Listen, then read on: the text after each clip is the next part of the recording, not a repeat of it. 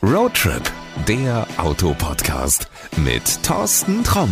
Hallo und herzlich willkommen zu einer neuen Folge von Roadtrip, der Autopodcast. Tja, das geht hier so ein bisschen wie am laufenden Band. Dafür gibt es aber einen ganz einfachen Grund. Denn ich durfte ein Auto fahren, das wir, glaube ich, alle kennen, das aber die wenigsten wahrscheinlich von uns gefahren haben. Und ich habe bislang tatsächlich die erste Generation dieses Autos noch nicht gefahren. Aber jetzt mit der zweiten hatte ich das große Glück, endlich mal ein paar Kilometer damit fahren zu dürfen. Ja, und da reden wir über den Toyota Mirai.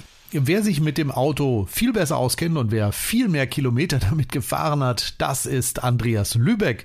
Und zudem gibt es eine ganz besondere Verbindung, aber das erfährst du im Laufe dieser Folge. In unserer heutigen Folge reden wir über ein Auto, was es schon in der zweiten Generation gibt und was ich heute tatsächlich zum ersten Mal gefahren habe. Ja, unglaublich, es ist der Toyota Mirai. Habe ich auch übrigens gelernt, mein Japanisch reicht nicht, um im Restaurant was zu bestellen, aber zumindest um zu wissen, was dieses Auto heißt. Das heißt Zukunft. Und Andreas Lübeck, der ist mit der Zukunft, also mit Mirai, öfter unterwegs. Und im Vorgespräch haben wir übrigens auch herausgefunden, wir haben uns an deinem ersten Arbeitstag bei Toyota getroffen. Hallo erstmal. Hallo, ja. Tatsächlich, also wir haben uns bei einer Fahrvorstellung getroffen, wo du deinen ersten Arbeitstag hattest und das war so dein Erstkontakt mit Toyota. Jetzt treffen wir uns nach, ich glaube, 2 oder 2,5 Jahren wieder und wir treffen uns beim Thema Zukunft beim neuen Mirai. Wie fühlt es sich so an, bei Toyota mit der Zukunft zusammenzuarbeiten? Bei meinem ersten Tag bei Toyota hast du das Hybrid-SUV, es war der RAV4, gefahren und kennengelernt und für mich in der Zwischenzeit, also den 2,5 Jahren, konnte ich mich logischerweise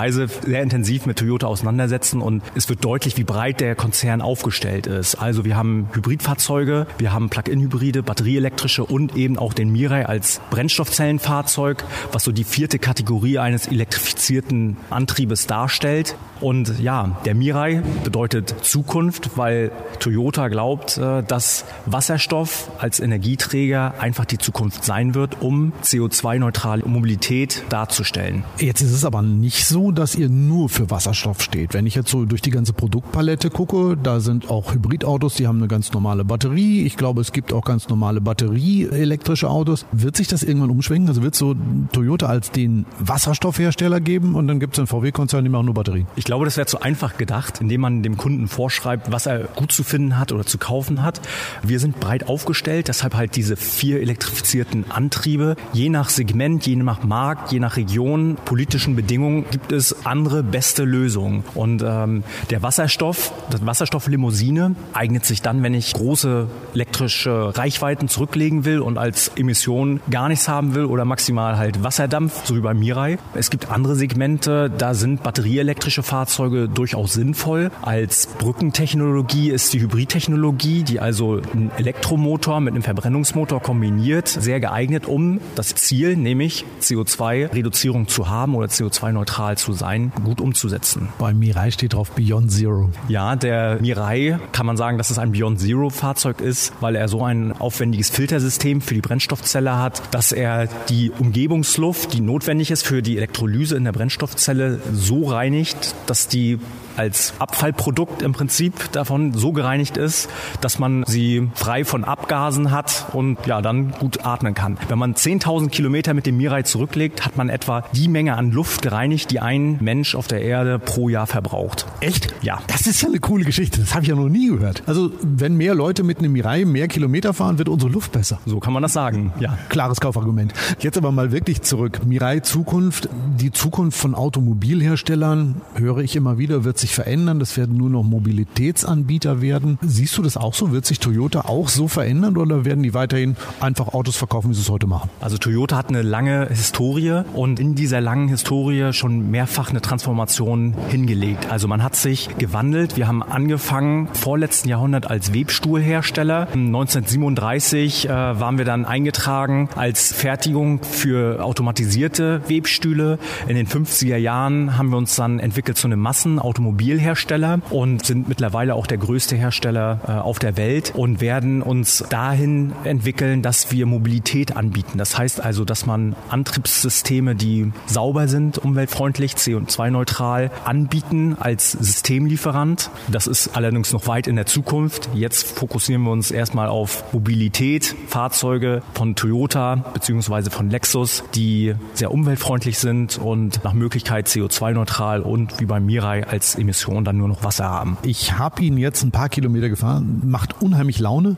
ist ein wirklich cooles Auto. Wer jetzt sagt, Mensch, ihr macht mich so neugierig, ich würde gerne mal so einen fahren. Kann man den bei jedem Toyota-Händler finden und fahren? Ja, da das eine fortschrittliche Technologie ist und das Personal mit dem Umgang besonders geschult sein muss, geht das nicht bei jedem Toyota-Händler, aber es gibt Stützpunkte, knapp 50 in Deutschland, die sich bestens mit dem Mirai auskennen, sodass also regional durchaus ein Toyota-Händler sein sollte, der so ein Fahrzeug auch hat, anbieten kann für Probefahrten und fundiert dann auch erklären kann, wie das Fahrzeug funktioniert. Wie finde ich den? Zum Beispiel über unsere Homepage oder über die Kundenbetreuung oder einfach beim Toyota-Händler anrufen, ob der ein Mirai-zertifizierter Händler ist. Dann werde ich die Links dazu einfach mal in die Shownotes packen, kannst du dir angucken, wenn du jetzt sagst, ich will so ein Ding mal fahren, kann ich dir nur empfehlen, macht wirklich richtig Laune, ist ein echt cooles Auto. Diese Wagen, die hier für Testfahrten standen, Andreas, musst du die alle wieder mitnehmen oder kann ich einen mitnehmen? Ich würde gerne mal einen ausleihen, aber wir befinden uns gerade auf einer kleinen Roadshow in Norddeutschland und werden die Fahrzeuge noch ein bisschen benötigen müssen. Also du wolltest jetzt Nein sagen.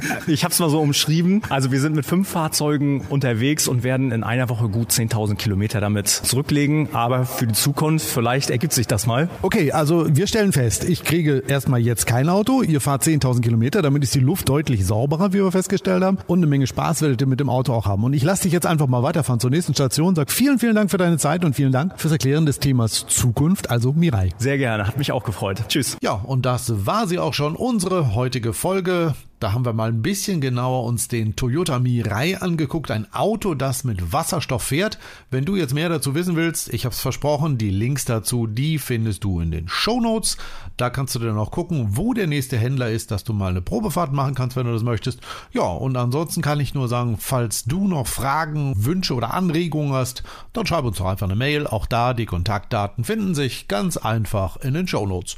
Ja, und falls du uns abonniert hast, dann trudelt die nächste Folge auch automatisch wieder bei dir ein. Falls du das noch nicht gemacht hast, einfach mal, egal welche App du gerade nutzt, auf den Abonnieren-Button drücken und dann sind wir mit der nächsten Folge ganz einfach bei dir in deinem Smartphone. Also, bis dahin, mach's gut, pass gut auf dich auf, bleib gesund und gute Fahrt. Das war Roadtrip, der Autopodcast mit Thorsten Tromm.